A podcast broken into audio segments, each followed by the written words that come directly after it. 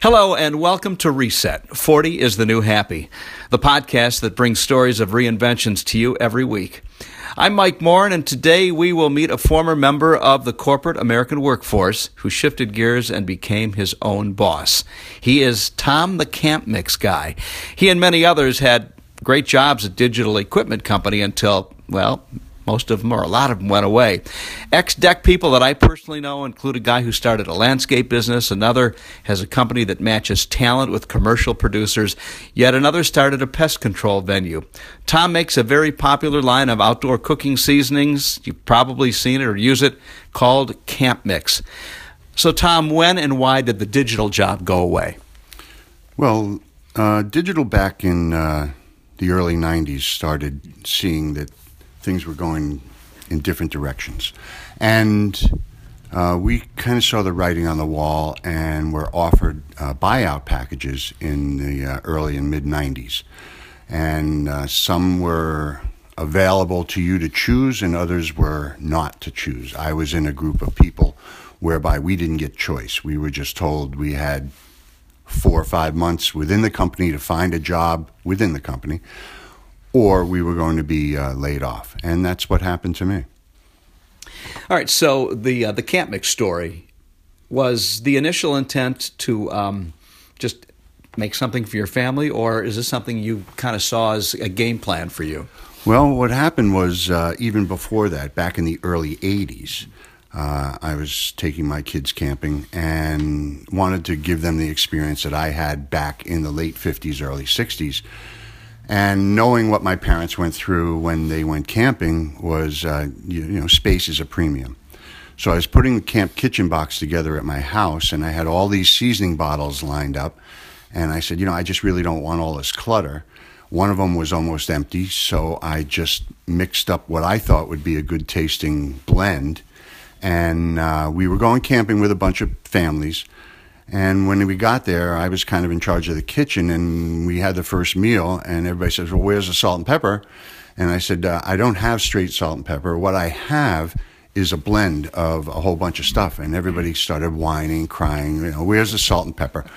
And I said, "Look, it's this or nothing."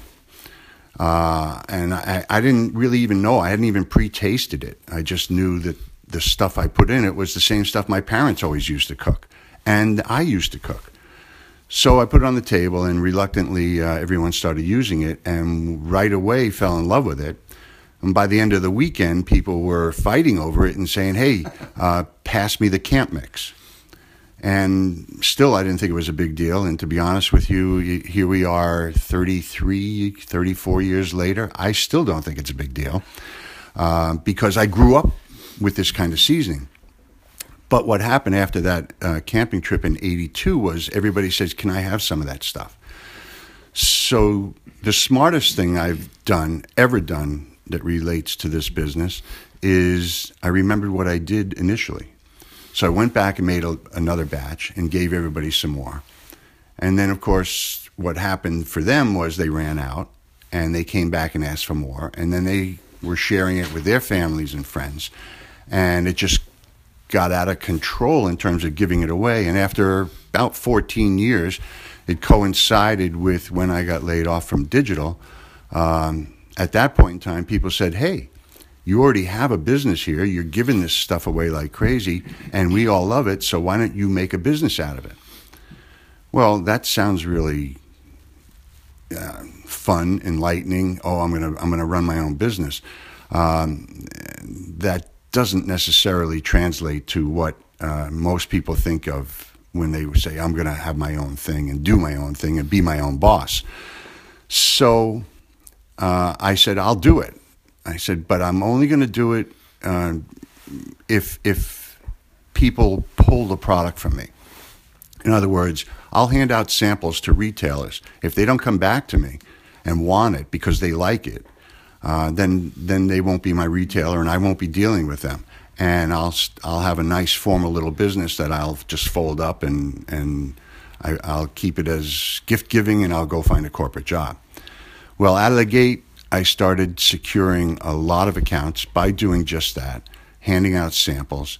People fell in love with it; they thought it was great. Um, camping, eh, I'd say today, 98% of the people who use my product don't camp, but uh, surprisingly, 100% of the people I meet eat. So, so they all tend to uh, to end up using it and then not wanting to use anything else. Let, let's jump into the part where you have to decide if you want to just have uh, a list of small little mom and pop shops or you want to go for the big boys and go for a wider distribution. What kind of debate did you have with yourself on that? Well, I was advised in the beginning uh, that you either go one way or the other. You go small, little mom and pop jam and jelly shops, uh, gift shops, uh, or meat stores or whatever. Or you can go to uh, the bigger stores, and in our area, that's Market Basket, Hannaford, Whole Foods, and then Cracker Barrel. I mean, so for the first 15 years I was doing this, I've been doing this, as you would say, a real business for 20 years now. Uh, I just stayed with all the small businesses and built up quite a nice resume of those small businesses. And I was advised that if you if you if I were to go to uh, the larger businesses, which small businesses can never compete with on price or specialty, specialtiness, if you will, uh, the small businesses would drop me. Well, I I was approached by Hannaford uh, about five years ago, five or six years ago, and they asked me they were going to start a program called Close to Home, which would showcase within the stores local businesses. So, kind of reluctantly, I went with them and it took off. It just sold like crazy. And what I came to find out was I didn't have as much conflict with small businesses as I thought I would have. And uh, everyone's happy. Small businesses are happy because now when people come in, they go, oh, yeah, that stuff, you know, I see it in Hannaford, I see a market basket, I see it here, here, and here. And it really legitimizes the product. It doesn't mean to somebody that it's some little hokey home thing. Uh, so they they buy it wherever they see it. Let's talk about the fact that what you did is kind of the exception. I mentioned a few examples of people that uh, also worked at digital, left the corporate world, started their own business. But you know how hard it is, and I think you've seen a lot of other people who once they start, they just can't they can't keep it going. But persistence and a good product is a good combination. Uh, persistence is a good word. Patience is another word. Uh, starving is a good word because you, uh, you're not going to make any money out of the gate. Very few people become Mrs. Fields or you know the the the products that you've heard that hit overnight. I think there's very few overnight. Uh, I consider myself now a 20 year overnight success story. Um, but f- in the beginning, if it was a slow ramp and I built a resume, I built a foundation. And in the last five years, it's just snowballing right through the roof, if you will. Uh, it, everybody is familiar with it, especially around New Hampshire. Uh, now across the country because I'm in all 650 Cracker Barrels. Um, it's spreading down into Massachusetts because of Market Basket, and uh, the people who cannot find it in a store, they just come to me via the web, and I have a web store. So uh, every, it seems like every week it gets bigger and bigger, and it certainly is growing at at least twenty percent a year.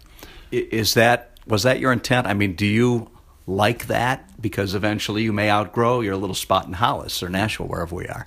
well, when I started out, I, t- I told my wife, I said, you know, wouldn't it be nice if when we get to re- be retired, uh, retirement age, whenever you want to call that, that we had an extra twenty five thousand a year to pull in. I mean, who wouldn't want an extra twenty five thousand? Maybe you have a pension, maybe you have Social Security, and boy, wouldn't it be nice? So that was the goal. Well, fortunately for me, uh, I I got to that goal a lot faster than I, I thought I would, and I plowed money back into the business uh, instead of spending it. I still don't consider myself spending anything. Uh, I just let it go back in, and and it just keeps growing and growing. So uh, I was fortunate. Uh, again, going back to what I said earlier, I don't really push my product. I let people try it. I ask them to try it. If I give them sample, I said, "Really, just try it," and then here and call me if you like it, and that's what happens. Sure. Let's talk about. Uh, you don't have to answer this if you don't want to, but I'm I'm thinking the way it's growing and the exposure. There have been companies like Smart Food, and you can think of a couple others. Smart Food getting purchased by Frito Lay, and big companies gobble up small local companies that have a really good product. Is that on your radar at all? Uh, it has to be. Um, I, I, I, would always listen. Um, I cannot do this forever. Uh, I probably will look, if nobody comes to me, I'll probably look to sell it in the next 10 years, uh, only because I'm going to age out. And, uh, and, and I think this thing is just, will keep going one way or the other. Uh, I can't hand it off to my, my children. They're in their own careers. Maybe my grandchildren. I don't know. I, I at this point, things are rolling along too smoothly and fast. Um, but uh, it, yeah, you have to think of things like that, and you, you, can't plan it in the beginning. That was 20 years ago. I didn't even know if I'd be sitting here at this point in time. But yeah, that, that's always something I'd listen to. All right, so I think initially you probably had intended, like a lot of people do, to stay at digital or whatever your job is, retire, take whatever benefits, and you know go fishing or whatever. Mm. Is this a better outcome for you now, looking back? Well, um, to be honest with you, uh, and I don't think I'm alone. All of us are upset about when digital collapsed back then. I, I thought I would retire from digital, and had they not, and I, I would never, I wouldn't be doing this. I loved working there. It was great. However, this is a whole. Everything I learned at digital helped me here doing this. I was a materials manager there, um, so understanding how materials uh, requirements are, and, and, and I was in production control, I was in inventory control. All that stuff helped me build the business. So I have no regrets. I like doing what I'm doing. I get to meet new people every day. Uh, I get to interface differently than if I was in corporate America. I interface at a different kind of, uh, uh, I mean, it, it's, I feel like I'm offering a service versus pushing my product out there. And, and that's a lot of fun. Do you like to cook? I have to cook. Uh, my my wife can't. Uh, she knows she can't. She doesn't. She shouldn't. Um, and we're and we're good that way. And we we we have really good balance in our relationship. But you you speak. Uh, you ask that question. I started out, uh, my parents were very good cooks and they seasoned everything. And so I thought everybody across the country did the same thing. You grow up in a household, you see what you see, and you just assume that everybody's like that. And I, th- I bought that into my adulthood. I cooked, I used uh, the same kind of uh, seasonings that they did. And then I got I found out most people don't know how to season food. That's what I found makes Camp Mix, my my flagship item, uh, original Camp Mix, so popular, is that most people don't know how to season food. So now they have an all-in-one seasoning that's consistent. You reach for one bottle, you flip the top up, you sprinkle a little on, and it makes all your food pop. And uh, honestly, from my perspective, I don't think that's a big deal. But I hear daily from people who think it's like the saving grace. and final question I know this is hard business to, to succeed in as a, a boutique food provider, although you've sort of gone beyond that yourself with Camp Mix. What advice do you give to somebody who maybe is going to get laid off from a job they had hoped to retire from, as you did, and they want to start a business? So, from the heart, what do you tell them? Well, I, would say uh, be careful with not letting yourself fool yourself you might have a really great product. Um, people around you love your product. There, are people around you want your product. Family, friends, and that's really great. So you can you can almost fool yourself into thinking that because your immediate uh, friends and family love it, that everybody out there is going to love it. And it in my experience, uh, now 20 years later, all the people we started with back in 96 in what we called the Specialty Food Association in New Hampshire, I'm the only one left. It's very hard to put out your best pie, cake, jam, jelly, cookie, candy, whatever it is, and have people accept it just by walking past it. So what happened with me was uh, word of mouth. I said to every retailer I went to, and they were all the small mom and pops, I gave them a bottle. Sometimes I gave them more than that. I, if there were six people in their store, I gave them six bottles. Well, that became my sales force. So people would come in to their store and you know they strike up a conversation. They say, "So what's good? What are you What are you doing?" They say, "Oh, this stuff is great. You got to try this camp mix." So I did this intentionally. Was I created this sales force? It cost me money by giving out product for free.